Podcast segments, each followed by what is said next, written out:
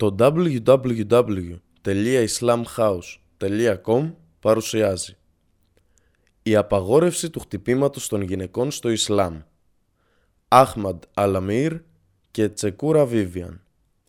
Επιμέλεια του αραβικού κειμένου. Αμπταλραχμάν μπιν Αμπταλκαρίμ Ασσίχα. Μετάφραση. European Islamic Research Center και Ριγάλος Κωνσταντίνος Εισαγωγή Η δόξα ανήκει στον Αλλά, τον Κύριο όλων των κόσμων, που έστειλε τον μοχάμαντό ως αγγελιαφόρο χαρμόσυνων ειδήσεων και προειδοποιητή και για να καλέσει όλον τον κόσμο προς το δρόμο του Αλλά και ως ένα λαμπερό φως. Ήθε το έλεος του Αλλά και η ειρήνη να είναι σε Αυτόν και ήθε ο Αλλά να κρατήσει Αυτόν, την οικογένειά του και τους συντρόφους του ασφαλείς από κάθε κακό.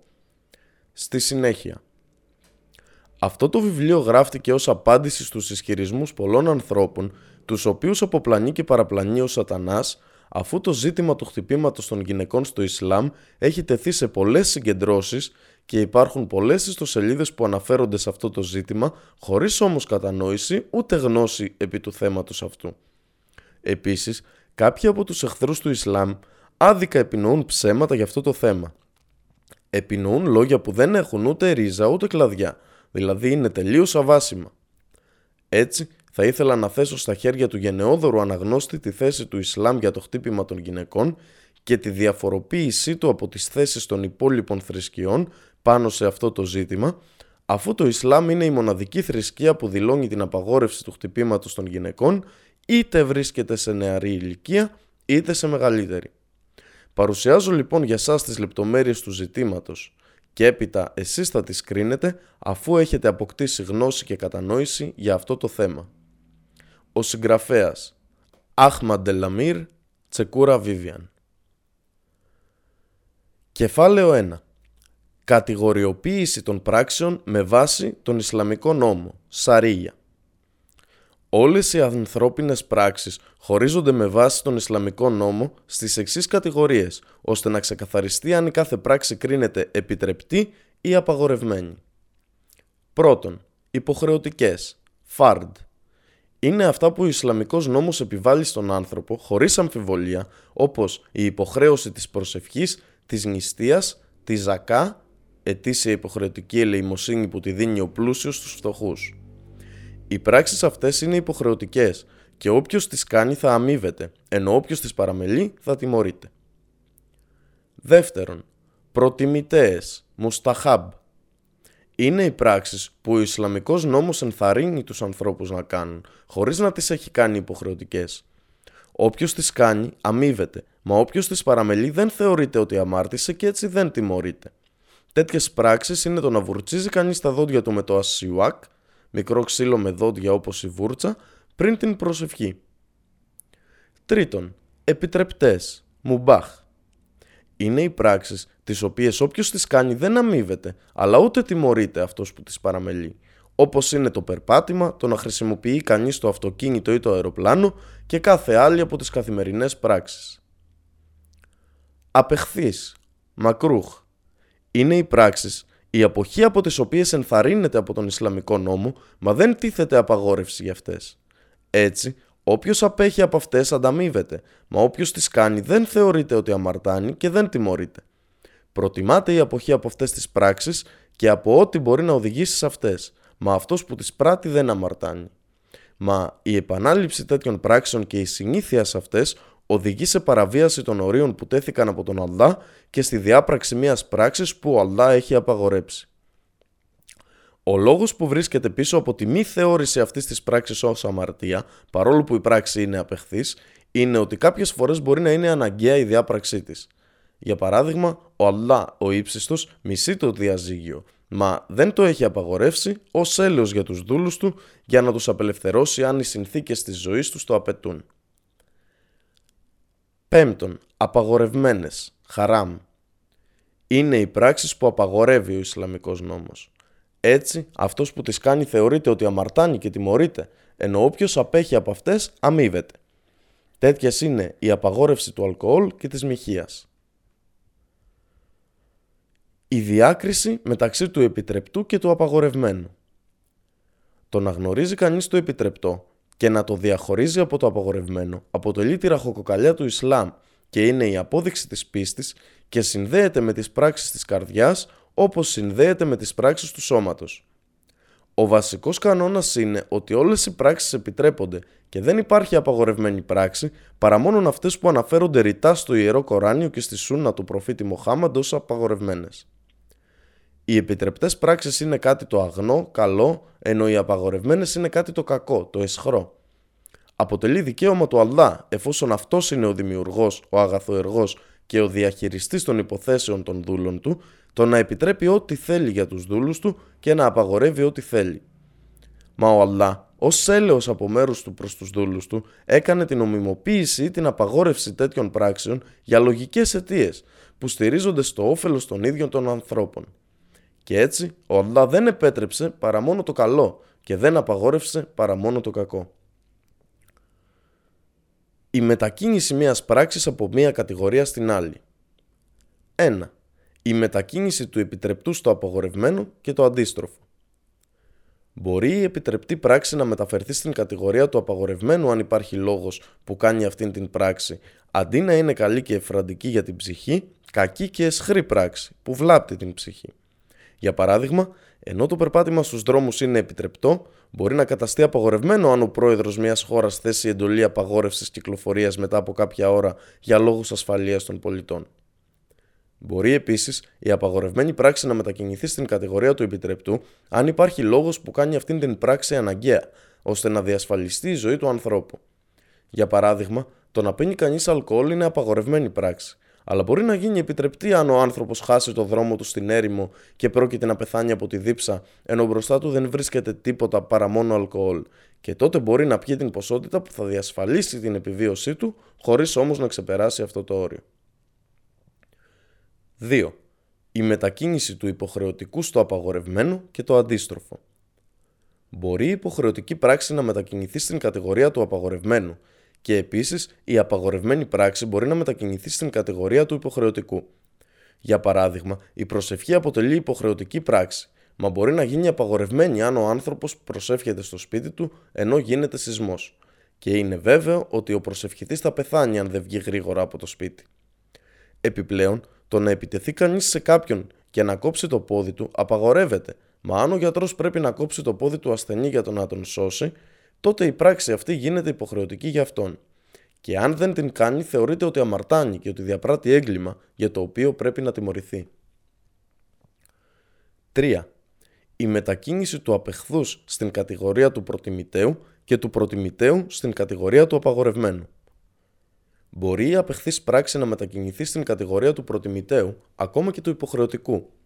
Για παράδειγμα, το διαζύγιο αποτελεί κατά βάση μια απεχθή πράξη, την οποία ο Αλλά μισεί, μα σε κάποιες περιπτώσεις το να μην δίνει κανείς διαζύγιο στη γυναίκα του μπορεί να οδηγήσει σε απαγορευμένες πράξεις που ο σύζυγος δεν μπορεί να αποτρέψει παρά μόνο αν δώσει διαζύγιο, όπως όταν η σύζυγος είναι ανήθικη και ο άντρας της δεν μπορεί να την επαναφέρει στον ίσιο δρόμο. Σε αυτήν την περίπτωση προτιμάται ο άνδρας να δώσει διαζύγιο σε αυτήν τη γυναίκα. Και έτσι η απεχθής πράξη γίνεται προτιμητέα. Επίσης, μπορεί η προτιμητέα πράξη να μετακινηθεί στην κατηγορία του απαγορευμένου. Για παράδειγμα, το να καθαρίζει κανείς τα δόντια του με το ασιουάκ αποτελεί προτιμητέα πράξη. Μπορεί όμως να γίνει απεχθή ή ακόμα και απαγορευμένη πράξη, αν για παράδειγμα τα δόντια κάποιου είναι έτοιμα να πέσουν και γνωρίζει ότι αν τα καθαρίσει με το ασιουάκ θα πέσουν, καθώς σε αυτήν την περίπτωση το να καθαρίσει κανείς τα δόντια του με το ασιουάκ έρχεται σε αντίθεση με την Ισλαμική βάση του να μην βλάψεις ούτε να προκαλέψεις βλάβη για κανέναν ούτε για τον εαυτό σου. Συμπέρασμα. Από αυτά που εξηγήσαμε παραπάνω καταλήγουμε στο ότι το Ισλάμ είναι, δεν είναι μία τυφλή θρησκεία που δεν βλέπει ούτε εκτιμά τις περιστάσεις των καθημερινών υποθέσεων των ανθρώπων, αλλά η τυφλότητα στην πραγματικότητα βρίσκεται στις καρδιές των εχθρών του Ισλάμ που δεν είχαν άλλο σκοπό με, τα ψέματα που επινόησαν κατά του Ισλάμ από το να σβήσουν το φως του Αλλά και στα αλήθεια ο Αλλά θα κάνει το φως του να ολοκληρωθεί ακόμα και αν αυτό δεν αρέσει στους άπιστους.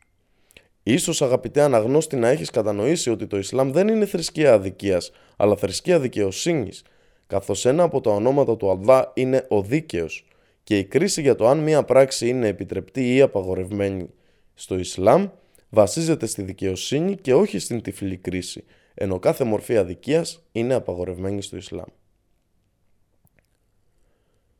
Κεφάλαιο 2. Η μεταχείριση των γυναικών συζύγων υπό το φως του Ιερού Κορανίου και της Σούνα. Υπό το φως των εδαφείων του Κορανίου βλέπουμε ότι ο Αλλά ο ύψιστος διέταξε την κάλλιστη μεταχείριση προς τη σύζυγο, τη γενεοδορία απέναντί της και την καλύτερη συμβίωση μαζί της, ακόμα και αν λείπει η αγάπη από την καρδιά. Ο Αλλά ο Πάνσοφος είπε «Και να συμβιώνετε μαζί τους με τον καλύτερο τρόπο. Αν όμως τις μισείτε, είναι σαν να μισείτε κάτι και ο Αλλά φέρει μέσω αυτού πολλά καλά». Ιερό Κοράνιο 4.19 Ο προφήτης είπε «Ο πιστός δεν πρέπει να μισεί μία πιστή. Αν μισεί από αυτήν μία πλευρά του χαρακτήρα της, θα ευχαριστηθεί από αυτήν από μία άλλη πλευρά». Μόσλεμ Επίσης, ο Αλλά διασαφηνίζει ότι η γυναίκα έχει δικαιώματα απέναντι στο σύζυγό της, όπως ακριβώς έχει και ο σύζυγος απέναντι σε αυτήν. Ο Αλλά ο ύψιστος λέει «Και για αυτές υπάρχουν δικαιώματα, όπως αυτά, τα καθήκοντα, που υπάρχουν υποχρεωτικά σε αυτές, με τον καλύτερο τρόπο». Ιερό Κοράνιο 2, 228 και η τελευταία διαθήκη του προφήτη πριν πεθάνει ήταν το να προσέχουν οι άντρες τις γυναίκες τους και να τις τιμούν και να μην τις αδικούν ούτε να καταπίνουν τα δικαιώματά τους. Ο προφήτης είπε «Φερθείτε στις γυναίκες σας με τον καλύτερο τρόπο». Και ο προφήτης διέταξε το να συμπεριφέρεται κανείς κάλλιστα στη σύζυγό του και να είναι γενναιόδωρος μαζί της. Επίσης διασαφήνισε ότι ο καλύτερος των ανθρώπων είναι αυτός που φέρεται καλύτερα στη σύζυγό του. Ο προφήτης είπε ο πιο ολοκληρωμένος στην πίστη είναι ο καλύτερος στο χαρακτήρα και ο καλύτερος ανάμεσά σας είναι ο καλύτερος στη συμπεριφορά απέναντι στη γυναίκα του. Ατύρμιδεϊ. Ο προφήτης είπε επίσης «Οι καλύτεροι ανάμεσά σας είναι οι καλύτεροι προς τις γυναίκες τους και εγώ είμαι ο καλύτερος ανάμεσά σας προς τις γυναίκες μου». Ατύρμιδεϊ. Επίσης, ο προφήτης διέταξε τους συντρόφους του να υπομένουν τα λάθη των γυναικών τους, διασαφηνίζοντας τη φύση της γυναίκας σύμφωνα με την οποία τη δημιούργησε ο Αλλά. Ο προφήτης είπε: Φερθείτε στις γυναίκες σας με τον καλύτερο τρόπο. Στα αλήθεια, η γυναίκα δημιουργήθηκε από ένα πλευρό και το πιο λυγισμένο μέρος του πλευρού είναι το ψηλότερο. Αν θέλεις να το ισιώσεις, θα το σπάσεις, και αν το αφήσεις, θα μείνει λυγισμένο. Φερθείτε στις γυναίκες σας με τον καλύτερο τρόπο. Αλμπουχάρη. Επίσης, ο αγγελιαφόρος του Αλλά είπε «Στα αλήθεια, η γυναίκα δημιουργήθηκε από ένα πλευρό. Δεν θα ισιωθεί για σένα σε τίποτα. Δηλαδή δεν θα φερθεί όπως ακριβώς επιθυμείς να φερθεί. Γι' αυτό, αν την απολαύσεις, θα την απολαύσεις ενώ είναι κυρτή. Και αν πήγαινες να την ισιώσεις, θα την έσπαγες. Και το σπάσιμό της σημαίνει διαζύγιο. Μουστάχραγκ Αμπί Αουάνα τα εδάφια του Ιερού Κορανίου και τα αχαντίθ που δείχνουν ότι πρέπει ο άντρας να φέρεται στη γυναίκα του με τον καλύτερο τρόπο είναι αναρρύθμιτα και όποιος θέλει να ανατρέξει σε αυτά μπορεί να το κάνει. Χτύπησε ο αγγελιαφόρος του Αλλά ποτέ οποιαδήποτε από τις γυναίκες του; Ο προφήτης αποτελεί το καλό παράδειγμα το οποίο όλοι οι μουσουλμάνοι θα πρέπει να ακολουθούν αφού ο Αλλά ο ύψιστος μας διέταξε να τον ακολουθούμε. Ο Αλλά ο ύψιστος λέει στα αλήθεια, έχετε στον αγγελιαφόρο του Αλλά ένα καλό παράδειγμα για να ακολουθείτε, για όποιον επιθυμεί τη συνάντηση με τον Αλλά και τη μέλουσα ζωή και μνημονεύει τον Αλλά πολύ. Ιερό Κοράνιο 33-21 Επίσης, ο Αλλά ο ύψιστος περιέγραψε τους χαρακτήρες του ευγενή αγγελιαφόρου λέγοντας στο Ιερό Κοράνιο «Στα αλήθεια, είσαι σπουδαίου ηθικού χαρακτήρα». Ιερό Κοράνιο 68-4 ο προφήτης εφάρμοζε τους καλούς χαρακτήρες του στην πράξη, από τους οποίους όλοι οι άνθρωποι έμαθαν το πώς να φέρονται στους άλλους. Ο προφήτης είπε «Στα αλήθεια δεν στάλθηκα παρά μόνο για να τελειοποιήσω και να ολοκληρώσω τους καλύτερους ηθικούς τρόπους». Μάλιξ στο Αλ Μαουάτα Διαβάζουμε λοιπόν στη βιογραφία του προφήτη ή στα λόγια του, αχαντίθ, κάτι που να δείχνει ότι ο προφήτης χτύπησε ποτέ κάποια γυναίκα ή κάποιο παιδί ή βρίσκουμε στα λόγια των εχθρών του που έζησαν κατά την εποχή του και τον είδαν και τον άκουσαν οποιονδήποτε ισχυρισμό που να τον κατηγορεί για τέτοιο πράγμα; Και ας κοιτάξουμε στα λόγια της Αΐσα, η ευαρέστηση του Αλλά επ' αυτής, της συζύγου του προφήτη, τι είπε για αυτόν μετά το θάνατό του, για να δούμε τι είδους σύζυγος ήταν. Η ηθική του ήταν το Κοράνιο. Άχμαντ. Επίσης, η Αΐσα είπε «Ο προφήτης δεν χτύπησε ποτέ κάτι με το χέρι του, ούτε γυναίκα, ούτε παιδί». Μόσλεμ. Και ας κοιτάξουμε τι είπε για τον προφήτη μετά από το θάνατό του η άλλη σύζυγός του, Σαφίγια. Ποτέ δεν είδα κανέναν καλύτερο στο χαρακτήρα από τον αγγελιαφόρο του Αντά, Ατταμπαράνι. Και ας δούμε τα λόγια του υπηρέτη του αγγελιαφόρου του Αλλά, Άνας Μπιν Μάλικ. Υπηρέτησε τον αγγελιαφόρο του Αλλά για δέκα ολόκληρα χρόνια. Ποτέ δεν μου είπε «Ουφ». Και ποτέ δεν μου είπε για κάτι που έκανα «Γιατί το έκανες». Και ποτέ δεν μου είπε για κάτι που παρέλειψα «Γιατί το παρέλειψες». Και ο αγγελιαφόρος του Αλλά ήταν ο καλύτερος σε χαρακτήρα από τους ανθρώπους. Ατ Ο Άννας Μπιν Μάλικ είπε επίσης «Υπηρέτησα τον προφήτη για χρόνια δεν με προσέβαλε ποτέ, ούτε με χτύπησε, ούτε με μάλωσε, ούτε σκυθρόπιασε απέναντί μου. Και ποτέ δεν με επέκλειξε για κάτι που με διέταξε και εγώ το παραμέλησα. Και αν με επέπλητε κάποιος από την οικογένειά του, έλεγε «Αφήστε τον. Αν ήταν να γίνει, θα γινόταν». Αλ Μπάγαουι Κεφάλαιο 3 Η θέση του Ισλάμ για το χτύπημα των γυναικών. Επιτρέπεται ή απαγορεύεται; Η πηγή των Ισλαμικών νόμων είναι τα εδάφια του Ιερού Κορανίου και η Σούνα του Προφήτη και από αυτά τα δύο θα καταλήξουμε στην κρίση του Ισλάμ για το χτύπημα των γυναικών και υπό το φως του κρίνε εσύ αγαπητέ αναγνώστη σε ποια κατηγορία πράξεων θα τοποθετήσεις το χτύπημα των γυναικών. Δηλαδή στην κατηγορία του υποχρεωτικού, του προτιμητέου, του επιτρεπτού, του απεχθούς ή του απαγορευμένου. Ο Ιγιάς Μπιν Αμπταλά είπε ότι ο αγγελιοφόρος του Αλλά είπε «Μη χτυπάτε τις γυναίκες». Έπειτα, σε άλλη στιγμή, αφού ο προφήτης απαγόρευσε το χτύπημα των γυναικών, ήρθε ο Όουμαρ Ιμπν Αλχατάμπ στον προφήτη λέγοντάς του οι γυναίκες υπερίσχυσαν των ανδρών τους, παρακούγοντάς τους και συμπεριφερόμενες προς αυτούς με αλαζονία και άσχημο τρόπο. Τότε ο προφήτης τους έδωσε την άδεια στο να τις χτυπήσουν, κάνοντας εξαίρεση για τέτοιες περιπτώσεις. Μετά από αυτό, Πολλές γυναίκες ήρθαν στις συζύγους του προφήτη παραπονούμενες για τους άντρες τους. Και τότε ο προφήτης είπε: Πολλές γυναίκες ήρθαν στις συζύγους του Μοχάμαντ παραπονούμενες από τους άντρες τους, αυτοί οι άντρες δεν είναι οι καλύτεροι ανάμεσά σας. Αμπου Νταούντ, Ιμπν Μάτζα, Αντ-Ντάρμι. Από την ανάλυση αυτού του χαντίθ θα διασαφινιστούν σε εμάς τα εξής ότι αυτό το χαντίθ, λόγια του προφήτη, περιλαμβάνει τρεις διαφορετικές φράσεις του προφήτη, τις οποίες είπε σε τρεις ξεχωριστές περιστάσεις και δεν τις είπε σε μόνο μία φορά και σε μία μοναδική περίσταση. Η πρώτη περίσταση. Ο προφήτης είπε μη χτυπάτε τις γυναίκες. Και εδώ τελείωσε η πρώτη περίσταση και έτσι όποιος άκουσε αυτά τα λόγια από τον αγγελιαφόρο του Αντλά έχει μάθει με βεβαιότητα ότι η Ισλαμική κρίση για τον χτύπημα των γυναικών το καθιστά απαγορευμένο και ότι όποιος το πράττει είναι αμαρτωλός, αφού παραβίασε την εντολή του προφήτη του Αλδά. Σύμφωνα με αυτά, επευθύνω την ερώτησή μου σε σένα αγαπητέ αναγνώστη. Αν ήσουν εκεί εκείνη τη στιγμή και άκουγες τον αγγελιαφόρο του Αλδά να λέει «Μη χτυπάτε τις γυναίκες», θα έλεγες «Το χτύπημα των γυναικών σύμφωνα με τον Ισλαμικό νόμο είναι υποχρεωτικό προτιμητέο, επιτρεπτό, απεχθές ή απαγορευμένο και θα θεωρούσες ότι όποιος το έκανε θα λάμβανε ανταμοιβή ή θα θεωρούταν αμαρτωλός. Και θα έλεγες ότι το Ισλάμ καταπιέζει τις γυναίκες και επιτρέπει το χτύπημά τους; Η δεύτερη περίσταση. Τώρα ας μετακινηθούμε στο δεύτερο μέρος του Χαντίθ, κατά το οποίο οΟύμαρ Ιμπν Αλ-Χατάμπ ήρθε στον προφήτη Μοχάμαντ Κάτι που σημαίνει ότι αυτό συνέβη άλλη στιγμή από όταν ο προφήτης είπε «Μη χτυπάτε τις γυναίκες». ΟΟύμαρ ήρθε για να παραπονεθεί για τις γυναίκες λέγοντας «Οι γυναίκες εισπερίσχυσαν των αντρών τους, παρακούγοντάς τους και συμπεριφερόμενες προς αυτούς με αλαζονία και άσχημο τρόπο».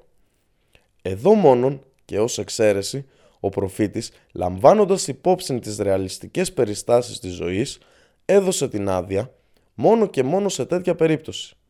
Μα πώς πρέπει να γίνει αυτό το χτύπημα, αυτό θα εξηγηθεί παρακάτω. Η τρίτη περίσταση. Ας μεταφερθούμε στο τρίτο μέρος του Χαντίθ. Μετά από αυτό, πολλές γυναίκες ήρθαν στις συζύγους του προφήτη παραπονούμενες για τους άντρες τους. Και τότε ο προφήτης είπε Πολλές γυναίκες ήρθαν στις συζύγους του Μοχάμαντ παραπονούμενες από τους άντρες τους «Αυτοί οι άντρες δεν είναι οι καλύτεροι ανάμεσά σας». Εδώ βρίσκεται η τελική κρίση για το χτύπημα των γυναικών στο Ισλάμ, ότι δηλαδή αποτελεί απεχθή πράξη ή απαγορευμένη πράξη, αν ο σύζυγος παραβιάζει τα όρια που τέθηκαν από τον Αλδά, κάτι που θα εξηγηθεί παρακάτω. Καταλαβαίνετε από αυτό το χαντίθ ότι ο αγγελιαφόρος του Αλδά επιδοκίμασε αυτόν που χτυπά τη σύζυγό του; Ή μήπως ενθάρρυνε το να χτυπά κανείς τη σύζυγό του; Ή αποδοκίμασε όποιον χτυπά τη σύζυγό του; Οι σύντροφοι του προφήτη κατανοούσαν τα λόγια του προφήτη και τι ήθελε να πει. Οι σύντροφοι πάντα έσπευδαν να λάβουν την ευχαρίστηση του αγγελιαφόρου του Αλδά και γι' αυτό γνώριζαν με βεβαιότητα ότι αυτός που χτυπά τη σύζυγό του δεν είναι αυτός που θα λάβει την ευχαρίστηση του αγγελιοφόρου, αλλά το αντίθετο. Δηλαδή, αυτός που δεν χτυπά τη σύζυγό του και υπομένει τα λάθη της, είναι αυτός που θα λάβει την ευχαρίστηση του αγγελιαφόρου. Και χωρίς αμφιβολία, όποια πράξη ο προφήτης μισεί, πηγαίνει στην κατηγορία των απεχθών πράξεων ή ακόμα και σε αυτή των απαγορευμένων πράξεων. Μπορεί το χτύπημα των γυναικών να μετακινηθεί από την κατηγορία του απεχθούς στην κατηγορία του απαγορευμένου; Είδαμε πως η βάση για αυτό το ζήτημα στο Ισλάμ και η πρώτη κρίση του Ισλάμ σχετικά με το χτύπημα των γυναικών καθιστά την πράξη απαγορευμένη. Έπειτα η πράξη μετακινήθηκε στην κατηγορία της επιτρεπτής πράξης για κάποιους συγκεκριμένους λόγους και τελικά μετακινήθηκε στην κατηγορία της απεχθούς πράξης. Μα πότε γίνεται το χτύπημα των γυναικών απαγορευμένο, είναι απαγορευμένη πράξη αν αποτέλεσε άδικη παραβίαση χωρίς λόγο αφού κάθε μορφή άδικης παραβίασης απαγορεύεται στο Ισλάμ. Ο Αλλά, ο ύψιστος, είπε στο σοφό βιβλίο του, προειδοποιώντας για κάθε μορφή αδικίας. «Και όποιος από εσάς αδικήσει, θα τον κάνουμε να γευτεί ένα μεγάλο μαρτύριο». Ιερό Κοράνιο 25-19 Επίσης, ο Αλλά είπε «Και οι άδικοι δεν θα έχουν ούτε ουαλέι, προστάτη, γιδεμόνα, ούτε υποστηρικτή». Ιερό Κοράνιο 42.8 Ο αγγελιαφόρος του Αλλά είπε «Να φοβάστε και να απέχετε από την αδικία. Στα αλήθεια η αδικία είναι σκοτάδια κατά την ημέρα της κρίσεως. Αλμπάι Χακέι». Επίσης, ο αγγελιαφόρος του Αλλά είπε «Να φοβάστε την επίκληση του αδικημένου επειδή δεν υπάρχει προπέτασμα μεταξύ αυτής και του Αλλά». Αλμποχάρι. Επίσης ο προφήτης είπε να φοβάστε την επίκληση του αδικημένου ακόμη κι αν είναι άπιστος, επειδή δεν υπάρχει για αυτήν προπέτασμα μεταξύ αυτής και του Αντά. Αχμαντ. Επίσης, το Ισλάμ δεν απαγόρευσε μόνο το να βλάπτει κανείς τη γυναίκα του σωματικά, αλλά ακόμα και λεκτικά. Ο Αλλά, ο ύψιστος, λέει «Εκείνοι που συκοφαντούν, για μοιχεία, τις αγνές πιστές γυναίκες που στις καρδιές τους ποτέ δεν σκέφτονται κάτι τέτοιο, είναι καταραμένοι και στην εγκόσμια και στη μέλουσα ζωή και θα έχουν τρομερό μαρτύριο. Ιερό Κοράνιο 24-23 Επίσης, ο Αλλά ο ύψιστος λέει «Και εκείνοι που βλάπτουν, λεκτικά ή με πράξεις, τους πιστούς και τις πιστές άδικα, έχουν φορτωθεί πάνω τους τη χειρότερη συκοφαντία και μία ολοφάνερη αμαρτία». Ιερό Κοράνιο 33-58 Επίσης, ο προφήτης του Αλλά είπε «Ο μουσουλμάνος είναι αυτός από τη γλώσσα και το χέρι του οποίου οι άνθρωποι είναι ασφαλείς, δηλαδή κανένας άνθρωπος δεν παθαίνει κακό». Αχμαντ και προσέξτε ότι στο προηγούμενο χαντίθ ο προφήτης είπε ότι από τα χέρια και τη γλώσσα του μουσουλμάνου οι άνθρωποι είναι ασφαλείς και δεν είπε οι μουσουλμάνοι είναι ασφαλείς. Επομένως, αυτός που ισχυρίζεται ότι το Ισλάμ ενθαρρύνει την αδικία ή το χτύπημα της γυναίκας επινοεί μια μεγάλη συγκοφαντία και ένα μεγάλο ψεύδος. Η κρίση του Ισλαμικού δικαστηρίου όσον αφορά το χτύπημα των γυναικών. Τώρα, το καλύτερο είναι να περάσουμε στην πρακτική εφαρμογή του θέματος στην καθημερινή ζωή υπό το πρίσμα του Ισλαμικού δικαστηρίου, δηλαδή να δούμε την κρίση του Ισλαμικού δικαστηρίου στο θέμα του χτυπήματος των γυναικών. Αφού το Ισλαμικό δικαστήριο λαμβάνει αυτό το θέμα με πολύ σοβαρότητα, δίνοντας στις γυναίκες τα δικαιώματά τους και κρίνοντας εναντίον του άντρα που χτυπά τη γυναίκα του. ακολουθεί ένα παράδειγμα.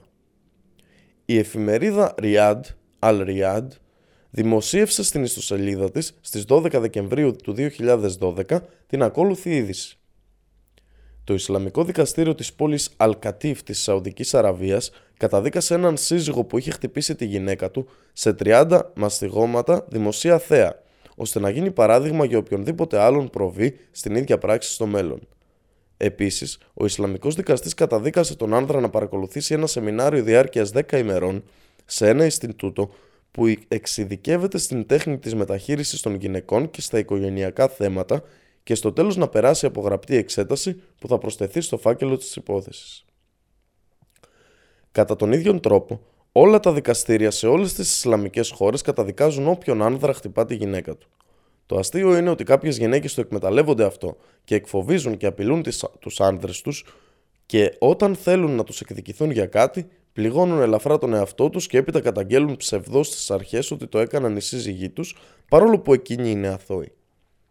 Το συμπέρασμα της προαναφερθήσας υπόθεσης είναι ότι κανείς λογικός μουσουλμάνος που ακολουθεί τα διδάγματα του Ισλάμ δεν δέχεται οποιαδήποτε αδικία προς τη γυναίκα και το Ισλάμ, η θρησκεία μας, δεν μας δίδαξε ούτε μας διέταξε να το κάνουμε. Αντιθέτως, το Ισλάμ μας απαγόρευσε όλες τις μορφές αδικίας και μας διέταξε τη συγχώρεση, την υπομονή, την ανεκτικότητα και την αντιμετώπιση του κακού με το καλό.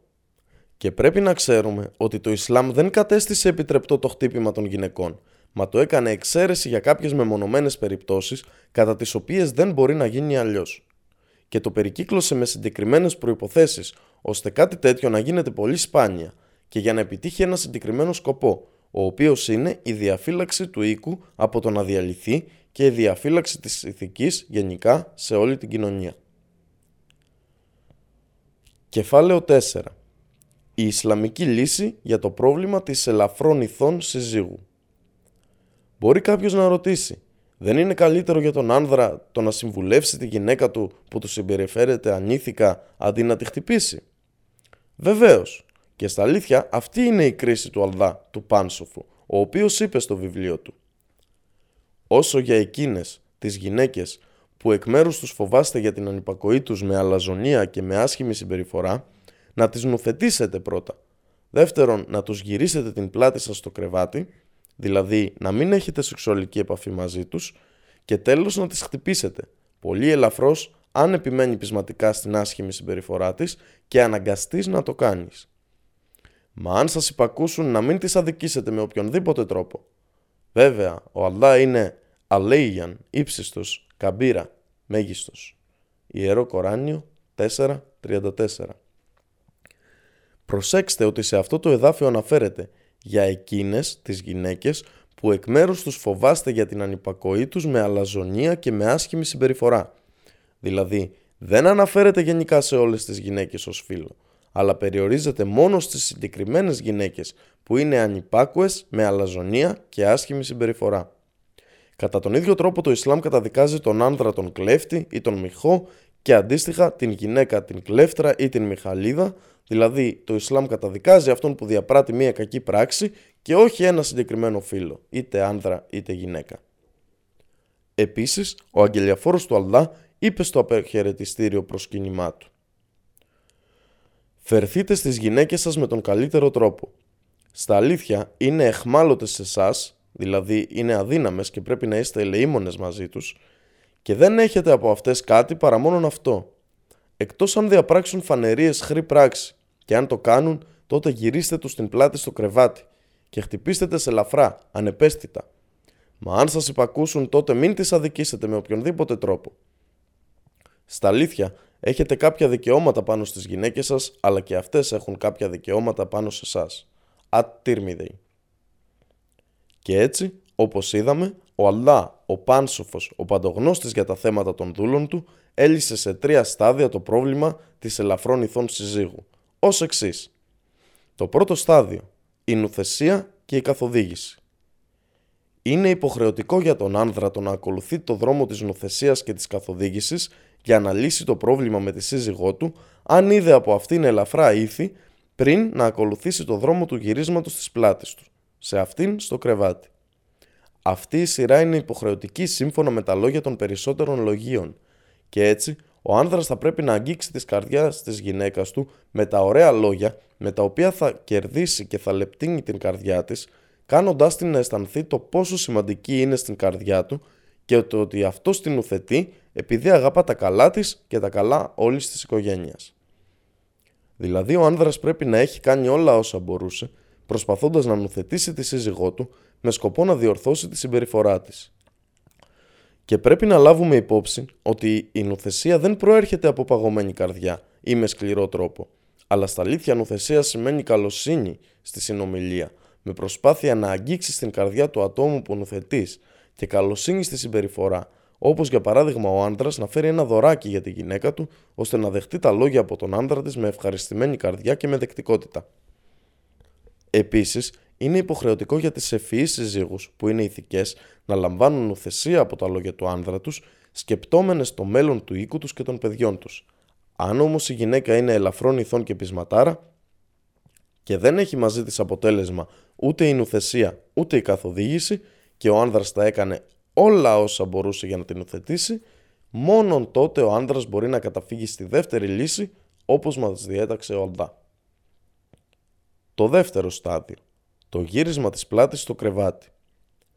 Όπως εξηγήσαμε, αν η γυναίκα δεν έλαβε νουθεσία και επέμεινε στην ισχυρογνωμοσύνη και την αλαζονία της, τότε ο άνδρας μπορεί να προβεί στη δεύτερη λύση, το να της γυρίσει την πλάτη του στο κρεβάτι, αρνούμενος να έχει σεξουαλική επαφή μαζί της για τρεις μέρες το μέγιστο, αφού αν συνεχίσει για παραπάνω από τρεις μέρες τη βασανίζει και δεν τη διορθώνει.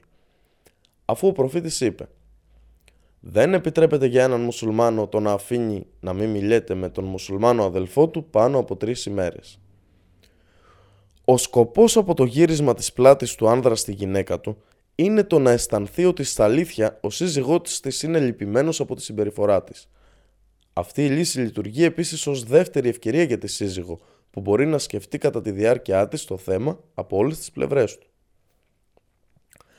Αν όμως η σύζυγος ξανασκεφτεί και αποφασίσει να εγκαταλείψει την ανήθικη συμπεριφορά και να επιστρέψει στους καλούς τρόπους, τότε είναι υποχρεωτικό για τον άνδρα της να πάψει να της γυρνά την πλάτη και πρέπει να την συγχωρέσει και να της φερθεί καλά. Αν όμως η γυναίκα επιμείνει στην ισχυρογνωμοσύνη και στην αναλαζονία της, αδιαφορώντας για την καθοδήγηση και ο άντρας της δεν βρει άλλη λύση, τότε επιτρέπεται σε αυτόν να χρησιμοποιήσει αυτήν την έσχατη λύση. Το τρίτο στάδιο. Το ανεπαίσθητο χτύπημα με το ΣΙΟΑΚ. Αν ο άνδρας προσπαθούσε και μοχθούσε να διορθώσει την ανήθικη συμπεριφορά της γυναίκας του μέσω της νουθεσίας, των όμορφων λόγων και των δώρων, αλλά όλα αυτά δεν είχαν αποτέλεσμα με τη σύζυγο και έπειτα προσπαθούσε μέσω του γυρίσματος της πλάτης στον κρεβάτι και επίσης αυτό δεν είχε αποτέλεσμα, τότε επιτρέπεται για τον άνδρα να τη χτυπήσει ανεπαίσθητα χρησιμοποιώντας το σιουάκ. Ο Ατά είπε «Ρώτησα τον Ιμπν Αμπάς, πώς είναι το ανεπαίσθητο χτύπημα» είπε «Με το σιουάκ και οτιδήποτε παρόμοιο». Επίσης ο Αλχάσαν Αλμπάσρη είπε «Να είναι ανεπαίσθητο». Μα τον Αλλά, τι πόνο μπορεί να αποκαλέσει το ΣΙΟΑΚ, αγαπητέ αναγνώστη, και μπορεί να αποκαλεί το να χτυπήσει κάποιος τη γυναίκα του με το ΣΙΟΑΚ ενδοοικογενειακή βία; Εδώ υπάρχει μια φωτογραφία του ΣΙΟΑΚ, το οποίο είναι στο μέγεθος όσο ένα μολύβι, ώστε να γίνει κατανοητή η έννοια της λέξης χτύπημα στο Ισλάμ. Αν αγαπητέ αναγνώστη θεωρείς το να χτυπά κανείς τη σύζυγό του ανεπαίσθητα με το ΣΙΟΑΚ ενδοοικογενειακή βία, Ελάτε να δούμε μαζί πόσες ταινίες από το Hollywood απεικονίζουν διαπληκτισμούς μεταξύ δύο ανδρών ή μεταξύ άνδρα και γυναίκας ή μεταξύ εργοδότη και εργαζομένων, όπου κατά τους διαπληκτισμούς αυτούς κάποιος βάζει το δίκτυ του στο στήθος του άλλου, προειδοποιώντας τον, ή ακόμα τον χτυπάς στο στήθος με το δίκτυ του ή με ένα μολύβι που κρατάς στο χέρι του. Και σε πολλές περιπτώσεις κάποιος άνδρας χαστοκίζει κάποιον άλλον. Επίσης, σε πολλές ταινίες η σύζυγος φτάνει κατά τη συνομιλία της με τον άντρα της στο να χαστούκίσει δυνατά στον πρόσωπο ή η συνομιλία οδηγεί τον άνδρα να χαστούκίσει δυνατά τη σύζυγό του στο πρόσωπο και έπειτα να φύγει. Και όλα αυτά οι δυτικοί δεν τα θεωρούν ενδοοικογενειακή βία, αλλά τα θεωρούν έντονα συναισθήματα, τα οποία οδήγησαν τον άντρα στο να χτυπήσει τη γυναίκα του ή το αντίστροφο. Επίσης, θεωρούν ότι ο σύζυγος ή η σύζυγος είναι πολιτισμένοι άνθρωποι. Και πρέπει να λάβουμε υπόψη ότι ακόμα και το χαστούκι στο πρόσωπο απαγορεύεται κατά το Ισλάμ.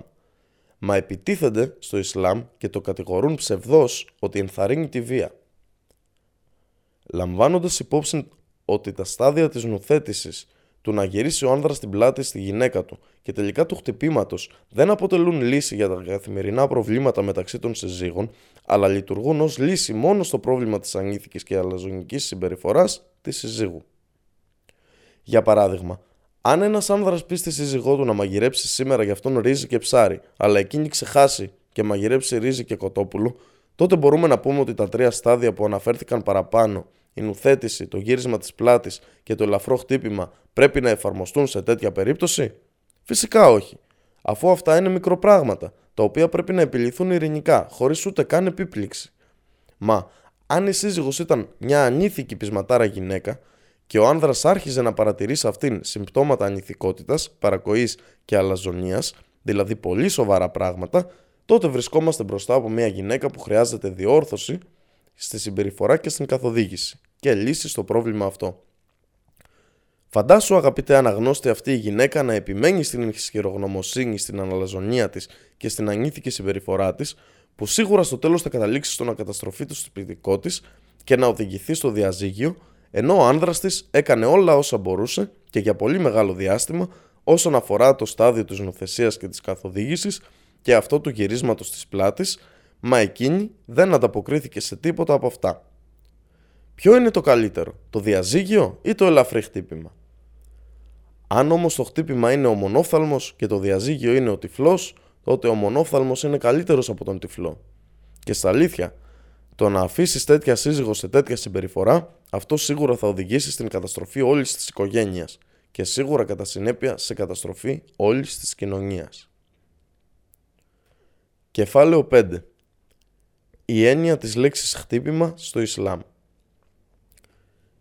Πριν να καταδικάσουν οι οργανώσεις που υπερασπίζονται τα ανθρώπινα δικαιώματα στον κόσμο την ενδοοικογενειακή βία απέναντι στη σύζυγο και στα παιδιά, το Ισλάμ είχε προηγηθεί στο να καταδικάσει την ενδοοικογενειακή βία, υποσχόμενο σε αυτόν που θα την διαπράττει τιμωρία και στην εγκόσμια και στη μέλουσα ζωή.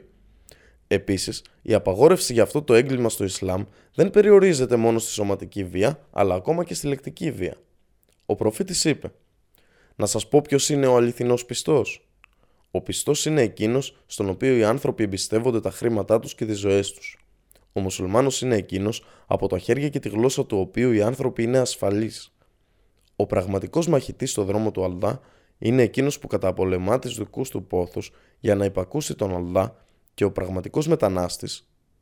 Ο προφήτης εγκατέλειψε με τους συντρόπους του τη Μέκα και μετανάστευσε στη Μεδίνα επειδή οι άπιστοι της Μέκας τους πολεμούσαν και τους έβλαπταν.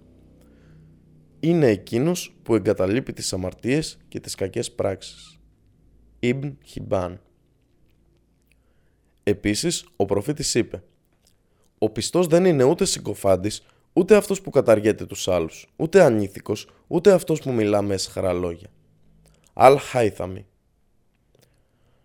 Μπορεί κανείς να ρωτήσει πώς το Ισλάμ καταδικάζει τη βία ενώ επέτρεψε στον άνδρα και ως την τελευταία λύση το να χτυπήσει τη σύζυγό του όταν βλέπει ότι αυτή είναι ελαφρόν ηθών. Για να απαντήσουμε σε αυτήν την ερώτηση, θα πρέπει πρώτα να εξηγήσουμε τη διαφορά μεταξύ της έννοιας της λέξης χτύπημα στην καθημερινή μας ζωή και της έννοιας της λέξης χτύπημα στο Ισλάμ. Για παράδειγμα, στη σημερινή εποχή, όταν κάποιος ακούει ότι ένας άνδρας χτύπησε τη γυναίκα του, τότε κατευθείαν έρχεται στο μυαλό του μια απέσια εικόνα για αυτόν τον άδικο βίαιο άνδρα που χτύπησε τη γυναίκα του. Αυτή η εικόνα επίσης τον απεικονίζει να χτυπά τη σύζυγό του σαν, αστρε... σαν ανεμοστρόβιλος με γροθιές και κλωτσιές. Εκτός από αυτήν την εικόνα έρχεται στο μυαλό του και άλλη μια εικόνα για την καημένη αδικημένη γυναίκα της οποίας το σώμα είναι γεμάτο με πληγές, μελανιές και πολλαπλά κατάγματα. Αυτή είναι η έννοια της λέξης χτύπημα στη σημερινή εποχή, την οποία την αποκτήσαμε από τις καθημερινές μας εμπειρίες, από παραδείγματα βάρβαρων ανδρών που χτύπησαν τις συζύγους τους. Αλλά αν εγώ σου έλεγα ότι χτύπησα το κουδούνι ή με χτύπησε ο έρωτας, θα καταλάβαινες ότι εγώ χτύπησα το κουδούνι με γροθιές και κλωτσιές, ή θα καταλάβαινες ότι ο έρωτας με χτύπησε με γροθιές και κλωτσιές; Συνεπώς, η έννοια της λέξης χτύπημα αλλάζει εντελώς ανάλογα με τη γλωσσική χρήση και σύμφωνα με το σκοπό που έχει αυτός που την είπε, το χαρακτήρα του, την ηθική του και όλα αυτά ζωγραφίζουν στο μυαλό μας τι εννοεί όταν λέει τη λέξη χτύπημα. Γι' αυτό η έννοια της λέξης χτύπημα στο Ισλάμ διαφέρει εντελώς από την έννοια της λέξης όπως την αντιλαμβανόμαστε στη σημερινή εποχή, αφού η έννοια της λέξης όπως χρησιμοποιείται στη σημερινή εποχή είναι πολύ απαγορευμένη στο Ισλάμ. Συνεπώς, δεν υπάρχει καμία πιθανότητα οι δύο αυτές έννοιες να συναντηθούν, αφού η κάθε μία έρχεται σε αντίθεση με την άλλη. Και αν θέλουμε να είμαστε αμερόληπτοι, θα πρέπει να πούμε ότι δεν υφίσταται χτύπημα για τις γυναίκες στο Ισλάμ και ούτε καν το επέτρεψε κάτι τέτοιο. Εν αντιθέσει, το Ισλάμ το απαγόρευσε, καθώς επίσης απαγόρευσε και το να την ατιμάσει ή να την προσβάλλει ή ακόμα και να μιλήσει κάποιος στη γυναίκα του με εσχρά λόγια. Στα αλήθεια, η έννοια της λέξης χτύπημα στο Ισλάμ σημαίνει τσιμπήματα, όπως όταν λέμε το χτύπημα του κουδουνιού, το οποίο στοχεύει στο να στρέψει την προσοχή της γυναίκας προς τον άντρα της και να την κάνει να καταλάβει ότι σφάλει απέναντι στο δικαίωμα του συζύγου της και ότι ο σύζυγός της έχει το δικαίωμα να διορθώσει τη συμπεριφορά της. Επίσης, το Ισλάμ όρισε για τον άνδρα συγκεκριμένα στάδια για να λύσει το πρόβλημα της συζύγου, η οποία είναι ελαφρών ηθών, τα οποία στάδια προηγούνται του σταδίου του χτυπήματος και έκανε το στάδιο του χτυπήματος να είναι η τελευταία λύση για τη σύζυγο στην οποία δεν είχαν αποτέλεσμα το προηγούμενα στάδια. Το Ισλάμ περικύκλωσε τον άνδρα με πολλά όρια, τα οποία αν τα παραβιάσει κανείς γίνεται αμαρτωλός, που παραβίασε τα όρια που τέθηκαν από τον Αλδά και αξίζει την τιμωρία και στην εγκόσμια και στη μέλουσα ζωή. Και αυτά τα όρια είναι ως εξής. 1. Το να προσπαθεί να λύσει το πρόβλημα της συζύγους του, που είναι ελαφρών ηθών, σταδιακά. Ο άνδρας θα πρέπει να μοχθεί στο να λύσει το πρόβλημα στο στάδιο της νοθεσίας και αν ήταν άκαρπο, τότε να καταφύγει στο δεύτερο στάδιο του γυρίσματος της πλάτης και αν και αυτό ήταν άκαρπο, τότε να καταφύγει στο τελευταίο στάδιο του ανεπαίσθητου χτυπήματος. 2. Το χτύπημα να είναι με το σιουάκ και ανεπαίσθητο. Αυτό το σιουάκ είναι στο μέγεθος ενός μολυβιού, όπως φαίνεται στην εικόνα παραπάνω. 3. Το να μην αγγίξει ποτέ το πρόσωπο και τα ευαίσθητα σημεία του σώματος. Αν ο άνδρας δεν βρει άλλη λύση, παρά μόνο στο να καταφύγει στο να χτυπήσει τη γυναίκα του, τότε πρέπει να προσέξει να μην παραβιάσει τα όρια του Αλлά. Ο Αλлά απαγόρευσε το να χτυπά κανείς το πρόσωπο κάποιου άλλου σε οποιαδήποτε περίπτωση. Επίσης, απαγορεύεται το χτύπημα στα ευαίσθητα σημεία του σώματος και όποιος το κάνει είναι αμαρτωλός. Το ότι επιτρέπεται να χτυπήσει ο άνδρας τη γυναίκα με το σιωάκ σημαίνει ότι το χτύπημα δεν γίνεται με σκοπό να προκαλέσει πόνο ούτε βλάβη. Γι' αυτό ακόμα και με το σιωάκ απαγορεύεται να χτυπήσει το πρόσωπο και τα υπόλοιπα ευαίσθητα σημεία. 4. Να μην προσβάλλει ούτε να ατιμάσει τη γυναίκα του. Ο προφήτης είπε «Ο πιστός δεν είναι ούτε συκοφάντης ούτε αυτός που καταργέται τους άλλους, ούτε ανήθικος ούτε αυτός που μιλά με εσχρά λόγια. Αλχάιθαμι. Και όπως αναφέραμε, ο στόχος των τριών σταδίων που προαναφέραμε είναι η διόρθωση της συμπεριφοράς της συζύγου και όχι η προσβολή και η προσβολή ποτέ δεν λειτουργήσε διορθωτικά. Αντίθετα, μπορεί να αυξήσει το πρόβλημα αντί να το λύσει. 5. Να μην γίνει σε καμία περίπτωση μπροστά στα παιδιά ούτε σε άλλους ανθρώπους. Δεν επιτρέπεται στον άνδρα να χτυπήσει τη γυναίκα του ούτε να την προσβάλλει μπροστά σε οποιονδήποτε άλλον, ιδιαίτερα μπροστά στα παιδιά, καθώς ένα τέτοιο θέμα πρέπει να αφορά μόνο τους δύο συζύγους και όχι οποιονδήποτε άλλον επειδή αν αυτό γίνει μπροστά στα παιδιά θα προκαλέσει πρώτα προσβολή στη σύζυγο και δεύτερον ζημιά στην αγωγή των παιδιών. Τι είδους αγωγή δίνει ο άντρας στα παιδιά του ενώ χτυπάει τη μάνα τους μπροστά τους; 6. Να μην της αφήσει σημάδια στο κορμί. Ο σύζυγος θεωρείται ότι αμαρτάνει αν παραβιάσει τα όρια του Αλλά και χτυπήσει τη γυναίκα του αφήνοντάς της σημάδια στο κορμί ή κάνοντάς την να αιμορραγήσει ή σπάζοντάς της τα κόκαλα και όποιος κάνει αυτό είναι ο προαναφερόμενος βάρβαρος βίαιος άνδρας που δεν θέλει να διορθώσει το πρόβλημα της γυναίκας του, αλλά θέλει μόνο να την εκδικηθεί αφήνοντάς της αυτά τα σημάδια. Ένας τέτοιος άνδρας θα πρέπει να καταδικαστεί και να τιμωρηθεί δικαστικά για το έγκλημά του. Κεφάλαιο 6. Το ζήτημα του χτυπήματος των γυναικών στις άλλες θρησκείες. Το χτύπημα των γυναικών δεν περιορίζεται σε ένα συγκεκριμένο χρονικό διάστημα ή σε έναν συγκεκριμένο τόπο. Γι' αυτό δεν σχετίζεται μόνο με μια συγκεκριμένη εποχή ή μια συγκεκριμένη κοινωνία, αλλά υπάρχει σε όλες τις κοινωνίες και σε όλες τις εποχές χωρίς εξαίρεση. Και όποιος θέλει να μελετήσει τη θέση των γυναικών στις παλαιότερες κοινωνίες, υπάρχουν πολλά βιβλία που αναφέρονται σε αυτό το θέμα και στη θέση της γυναίκας στην αρχαία ρωμαϊκή, ελληνική, κινέζικη, ινδική κοινωνία κτλ. Πώς λοιπόν αντιμετώπιζε η εβραϊκή και η χριστιανική θρησκεία το φαινόμενο του χτυπήματος των γυναικών, το οποίο ήταν πολύ εξαπλωμένο στις αρχαίες κοινωνίες, ακόμα και στην κοινωνία του Ιησού Χριστού, μίλησε ποτέ ο Ιησούς Χριστός για την απαγόρευση του χτυπήματος των γυναικών; Υπάρχουν στην Αγία Γραφή, είτε στην Παλαιά είτε στην Καινή Διαθήκη, κείμενα που απαγορεύουν το χτύπημα των γυναικών ή ακόμα που να την αναφέρουν ως απεχθή πράξη; Από την εξειδικευμένη μελέτη φαίνεται ότι δεν υπάρχει καμία αναφορά σε αυτό το ζήτημα. Συνεπώς, αν ένας Εβραίος ή Χριστιανός χτυπήσει τη σύζυγό του, αμαρτάνει σύμφωνα με τη θρησκεία του.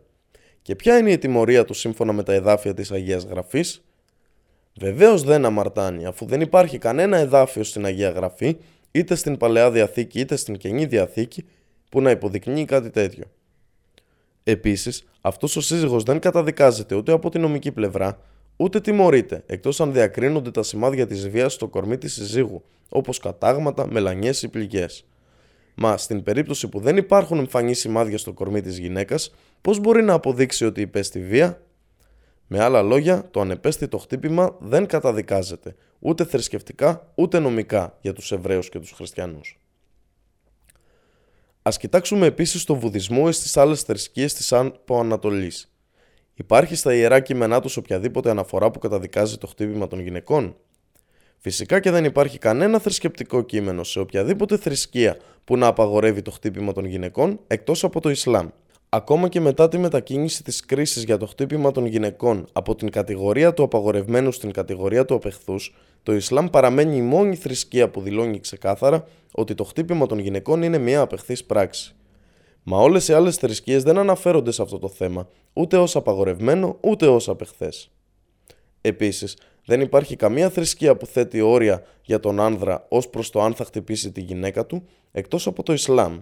Με άλλα λόγια, αν κάποιος Εβραίος ή Χριστιανός ή Βουθιστής χάσει τον έλεγχο κάποια στιγμή και χτυπήσει τη γυναίκα του, ποια είναι τα όρια που δεν πρέπει να ξεπεράσει; Έθεσε ο Εβραϊσμός, ο Χριστιανισμός ή ο Βουθισμός όρια για τον άνδρα που έχασε τον αυτοέλεγχό του και χτύπησε τη γυναίκα του, όπως το να μην της αφήσει σημάδια στο σώμα ή να μην χτυπήσει το πρόσωπό της κτλ. Βεβαίως όχι. Αυτός που κοιτά την πραγματικότητα της καθημερινής εποχής μας θα βρει τεράστιο ποσοστό γυναικών που έχουν χτυπηθεί από άνδρες, Εβραίους, Χριστιανούς ή Βουδιστές. Κοίταξε, αγαπητέ αναγνώστη, τις μηνύσεις που γίνονται στα αστυνομικά τμήματα και στα δικαστήρια της Ευρώπης και της Αμερικής και θα δεις ένα αστρονομικό νούμερο για τους άνδρες που έχουν διαπράξει ενδοοικογενειακή βία ενάντια στις συζύγους και στα παιδιά τους. Ακόμα και στην αραβική κοινωνία πριν το Ισλάμ, οι άνδρες χτυπούσαν με μαστίγιο τις συζύγους τους σαν να ήταν σκλάβες και αυτό ήταν κάτι το συνηθισμένο. Ούτε απαγορευμένο από τη θρησκεία, ούτε παράνομο. Μα όταν ήρθε ο Μοχάμαντ καταδίκαζε αυτό το ζήτημα με πολλή αυστηρότητα.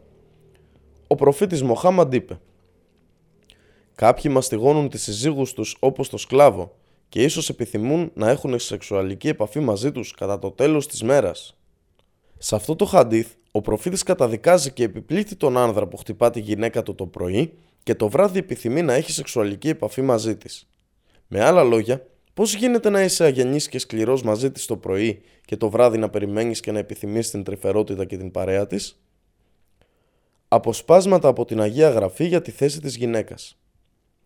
Συνήθως κάποιοι χριστιανοί ισχυρίζονται ότι ο Ιησούς Χριστός ήταν ο πρώτος υπερασπιστή των δικαιωμάτων της γυναίκας και ότι της έδωσε δικαιώματα που καμία άλλη θρησκεία δεν της έδωσε και ότι η Αγία Γραφή την αντιμετωπίζει αμερόληπτα και εξυψώνει τη θέση της.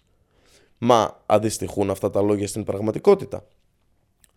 Όλοι μας γνωρίζουμε ότι η Αγία Γραφή απαγορεύει στις γυναίκες να εισέλθουν στο ιερό βήμα της Εκκλησίας, το οποίο περιέχει την Αγία Τράπεζα, είτε η γυναίκα είναι παιδί, έφηβη ή ηλικιωμένη. Δηλαδή, δεν έχει σχέση η ηλικία αλλά το φύλλο. Και η Αγία Γραφή, είτε παλαιά είτε η Καινή Διαθήκη, δεν περιλαμβάνει καμία ένδειξη ότι η γυναίκα επιτρέπεται να εισέλθει στο ιερό βήμα ούτε επιτρέπεται στις γυναίκες η χειροτονία. Επίσης, δεν επιτρέπεται για τη γυναίκα να μιλήσει μέσα στην εκκλησία, ούτε να διδάξει κανέναν μέσα στην εκκλησία. Ούτε επιτρέπεται να λάβει κάποια γυναίκα οποιοδήποτε εκκλησιαστικό αξίωμα, μα μπορεί μόνο να λάβει το αξίωμα του διάκονου, ο οποίος είναι στην ουσία υπηρέτης και όχι ιερώμενο. Επίσης, η Αγία Γραφή μας παρουσιάζει όλα τα είδη των εκκλησιαστικών αξιωμάτων, τα οποία περιορίζονται μόνο στους άνδρες, όπως είναι η ιεροσύνη των πρώτων πατριαρχών, όπως ο Νόε, ο Ιώβ, ο Αβραάμ, ο Ισαάκ και ο Ιακώβ, ή η ααρονική ιεροσύνη ή η ιεροσύνη του Μελισεδέχ ή η ιεροσύνη των Αποστόλων και των Επισκόπων διαδόχων τους. Όλα αυτά απευθύνονται σε άνδρες και αν ήταν μια γυναίκα να λάβει εκκλησιαστικό αξίωμα, η πρώτη που θα λάμβανε τέτοιο αξίωμα θα ήταν η Μαρία. Αλλά σύμφωνα με τα διδάγματα του χριστιανισμού, η γυναίκα στερείται όλων αυτών. Ας παραθέσουμε κάποια αποσπάσματα από την Αγία Γραφή για να δούμε τη θέση της γυναίκας. 1. Η γυναίκα τιμωρείται για την αμαρτία του άνδρα της. Και τον προφήτη και τον ιερέα και τον λαό που θα πει «Τι φορτίο έβαλε πάνω μας ο Κύριος, εγώ θα τον τιμωρήσω εκείνον τον άνθρωπο και την οικογένειά του». Ιερεμίας 23-34 2. Η πυρπόληση της Μιχαλίδας Και η θυγατέρα κάποιου ιερέα, αν βεβηλωθεί με πορνεία, αυτή βεβηλώνει τον πατέρα της. Θα κατακαεί με φωτιά. Λεβιτικός 21.9 3. Το κόψιμο του χεριού της γυναίκας για παράλογη αιτία. Αν δύο άνθρωποι μάχονται μεταξύ τους και η γυναίκα του ενός πλησιάσει για να ελευθερώσει τον άνδρα της από το χέρι εκείνου που τον χτυπάει και απλώνοντας το χέρι της τον πιάσει από τα απόκρυφά του μέρη, τότε θα της κόψετε το χέρι, δεν θα τη λυπηθείτε. Δευτερονόμιο 25, 11, 12 4. Η διαζευγμένη, η χείρα και η μιχαλίδα είναι ίσες. Και ο μεγάλος ιερέας θα πάρει γυναίκα παρθένα. Χείρα ή απόβλητη ή βέβηλη ή πόρνη, αυτές δεν θα τις πάρει. Αλλά παρθένα από το λαό του θα πάρει για γυναίκα, για να μην, κάνουν, για να μην γίνουν ακάθαρτοι οι απόγονοί τους ανάμεσα στο λαό του. Λεβιτικός 21, 10 15 5. Απόλυτη υποταγή της γυναίκας στον άνδρα της. Οι γυναίκες υποτάσσεστε στους άνδρες σας όπως τον Κύριο, γιατί ο άνδρας είναι ο αρχηγός της γυναίκας όπως και ο Χριστός είναι ο αρχηγός της Εκκλησίας. Εφεσίους 5, 22, 23 6. Σιωπή της γυναίκας μέσα στην Εκκλησία Οι γυναίκες σας ασιωπούν μέσα στις εκκλησίες επειδή δεν είναι επιτρεπτός σε αυτές να μιλάνε, αλλά να υποτάσσονται, όπως λέει και ο νόμος. Αλλά αν θέλουν να μάθουν κάτι, ας ρωτούν τους άνδρες τους στο σπίτι, επειδή είναι εσχρόοι σε γυναίκες να μιλάνε μέσα σε εκκλησία. Α Κορινθίους 14, 34 έως 35 7. Η γυναίκα είναι η αιτία του πειρασμού. Η γυναίκα πρέπει στην εκκλησία να ακούει και να μαθαίνει σιωπηλή και με πλήρη υποταγή. Σε γυναίκα όμως δεν επιτρέπω να διδάσκει στην εκκλησία ούτε να κάνει τον αφέντη πάνω στον άνδρα, αλλά να μείνει σιωπηλή. Επειδή ο Αδάμ πλάστηκε πρώτος, έπειτα η Εύα. Και ο Αδάμ δεν απατήθηκε, αλλά η γυναίκα, αφού εξαπατήθηκε, διέπραξε παράβαση. Όμως θα σωθεί διαμέσου της τεκνογωνίας, αρκεί οι γυναίκες να μείνουν στην πίστη και στην αγάπη και στην άγια ζωή με σοφροσύνη. Α Τιμόθεων 2, 11 15 οι άνδρες διαφεντεύουν τις γυναίκες. Παρόμοια ο γυναίκες να υποτάσσεστε στους άνδρες σας, των οποίων γυναικών ο στολισμός ας είναι όχι ο εξωτερικός, αυτός με το πλέξιμο των τρεχών και της περίθεσης των χρυσών αντικειμένων ή της ένδυσης των ηματίων, αλλά ο κρυφός άνθρωπος της καρδιάς, κοσμημένος με αυθαρσία του πράου και ησύχιου πνεύματος, το οποίο μπροστά στο Θεό είναι πολύτιμο. Επειδή έτσι και άλλοτε οι Άγιες γυναίκες αυτές που έλπιζαν στον Θεό στόλιζαν τον εαυτό τους, καθώς υποτάζονταν στους άντρες τους. Όπως η Σάρα υπάκουσε στον Αβραάμ, αποκαλώντας αυτόν Κύριο. Α Πέτρου 3, 1-6 Και στη γυναίκα είπε «Θα υπερπληθύνω τη θλίψη σου και τους πόνους της κεοφορίας σου. Με πόνους θα γεννάς τα παιδιά σου. Και στον άνδρα σου θα είναι η επιθυμία σου και αυτός θα σε εξουσιάζει». Γένεσης 3, 16 9. Θάνατος διαλυθοβολισμού της Μιχαλίδας Αν κάποιος πάρει γυναίκα και μπει μέσα σε αυτή και τη μισήσει και δώσει αφορμή να την κακολογήσουν και φέρει επάνω της δυσφήμιση και πει Πήρα αυτή τη γυναίκα και όταν την επλησίασα δεν την βρήκα παρθένα, τότε ο πατέρας της νέας και η μητέρας της θα πάρουν και θα φέρουν έξω στους πρεσβύτερους της πόλης, στην πύλη, τα σημάδια της παρθενίας της νέας. Και οι πρεσβύτεροι της πόλης εκείνης θα πάρουν τον άνθρωπο και θα τον τιμωρήσουν, και αυτός θα καταβάλει αποζημίωση 100 σύκλους ασήμι. Αν όμως αυτό το πράγμα είναι αληθινό και η κόρη δεν βρεθεί παρθένα, τότε θα βγάλουν έξω τη νέα στη θύρα του σπιτιού του πατέρα της και οι άνθρωποι της πόλης της θα τη λιθοβολήσουν με πέτρες μέχρι να πεθάνει.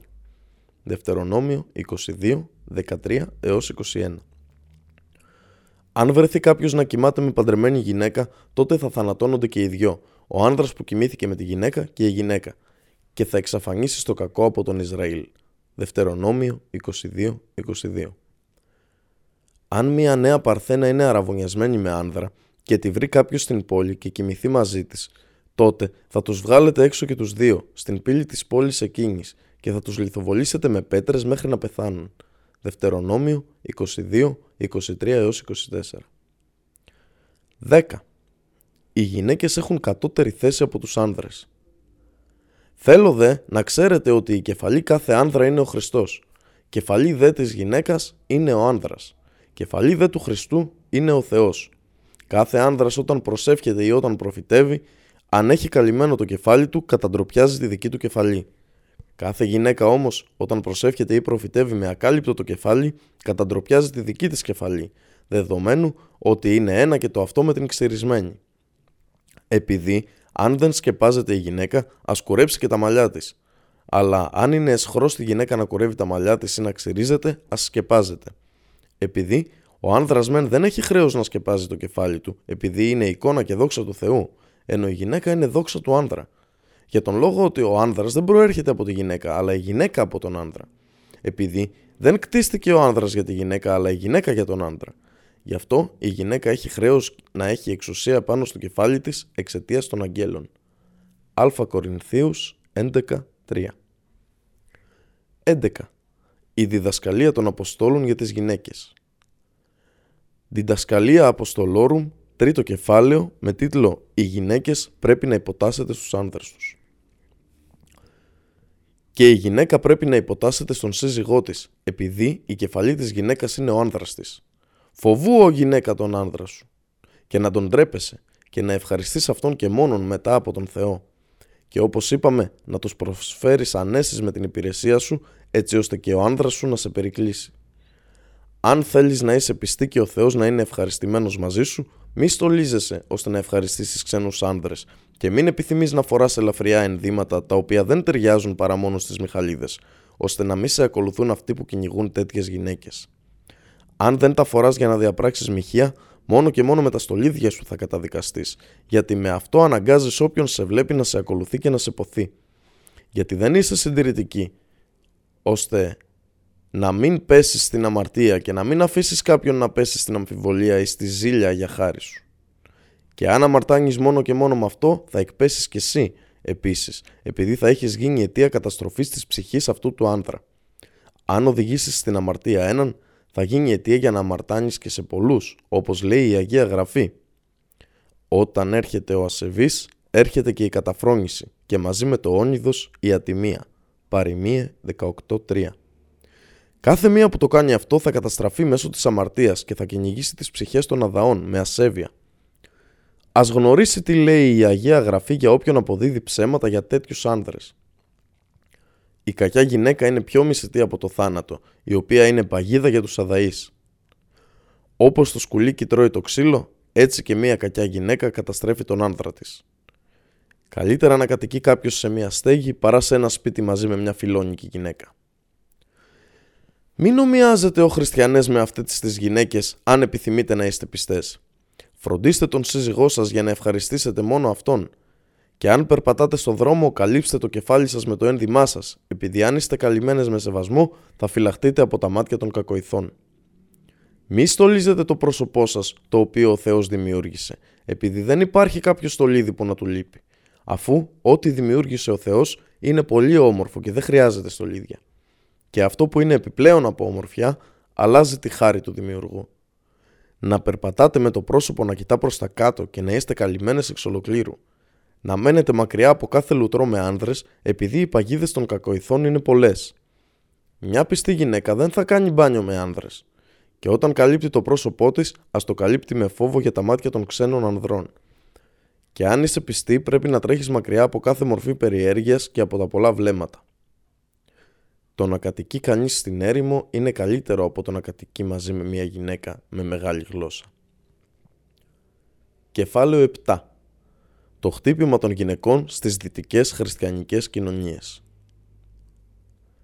Πολλοί φανατικοί προσπάθησαν να εγείρουν κάποιες παρανοήσεις για το Ισλάμ, μία από τις οποίες είναι το χτύπημα της συζύγου, χρησιμοποιώντας γι' αυτό το συνηθισμένο μαγικό ψαλίδι τους, με το οποίο κόβουν από τα εδάφια του Ιερού Κορανίου και από τα λόγια του προφήτη όλα τα λόγια που βρίσκονται πριν από τη λέξη χτύπημα και όλα τα λόγια που βρίσκονται μετά, αφήνοντας μόνο τη λέξη χτύπημα. Δηλαδή κόβουν τα λόγια που απαντούν στις παρανοήσεις τους και αφήνουν μόνο τα λόγια που μπορεί να τις επιβεβαιώνουν προσπαθώντας με βρώμικα κόλπα τους να εγείρουν ψευδείς παρανοήσεις σχετικά με το Ισλάμ απομακρυνόμενοι εντελώς από την πραγματική αλήθεια και την αντικειμενικότητα. Και έτσι δεν παρουσιάζουν το θέμα ολοκληρωμένο αλλά κομμένο, ώστε να προκληθεί παρανόηση και σύγχυση στους άλλους ανθρώπους. Επίσης, ισχυρίζονται ότι είναι πολιτισμένοι και ότι συμπεριφέρονται κάλλιστα προς τις συζύγους τους, μας τα αλήθεια εθελοτυφλούν και παραβλέπουν τα εξής. 1. Ότι πολλοί από αυτούς που ισχυρίζονται ότι συμπεριφέρονται κάλλιστα στις συζύγους τους είναι αποδεδειγμένο ότι ψεύδονται. 2 ότι το Ισλάμ είναι η μοναδική θρησκεία που έχει αναφέρει τη στοργική και ελεήμονα σχέση μεταξύ των συζύγων και επίσης αποτρέπει το να βλάπτει κανείς τη σύζυγό του είτε λεκτικά είτε με πράξεις. Ο Αλλά, ο ύψιστος λέει «Και από τα σημεία του είναι και το ότι έπλασε για σας συζύγους από εσάς τους ίδιους, για να βρείτε ειρήνη και ανάπαυση σε αυτές, και έχει θέσει μεταξύ σας στοργή και έλεος. Στα αλήθεια, σε αυτό υπάρχουν σημεία για τους ανθρώπους που συλλογίζονται. Ιερό Κοράνιο 30-21 3.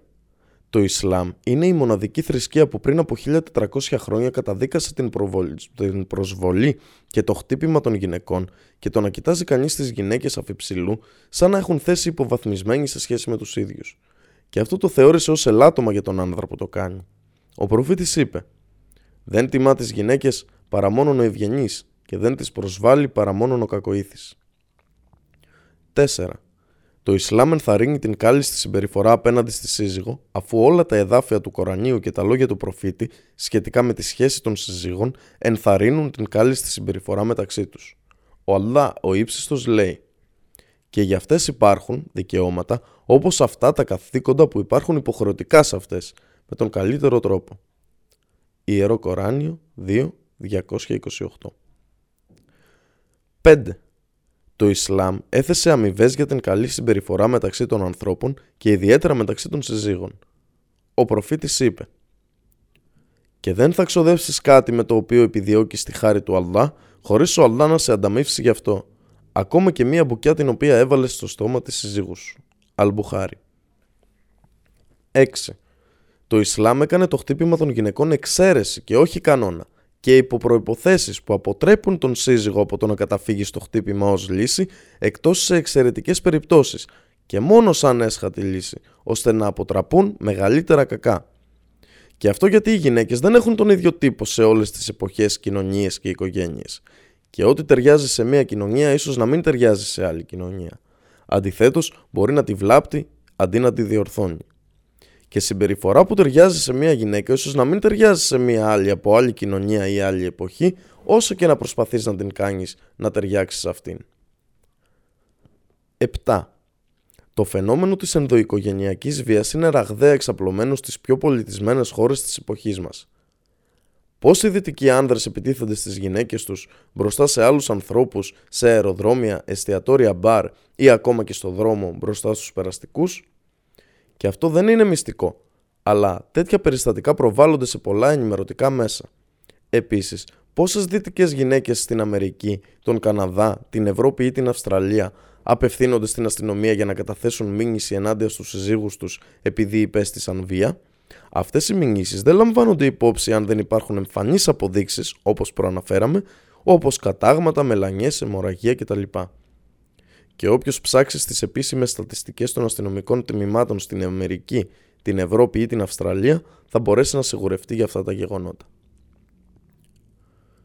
Η εξάπλωση του φαινομένου του χτυπήματος των γυναικών στις δυτικές κοινωνίες.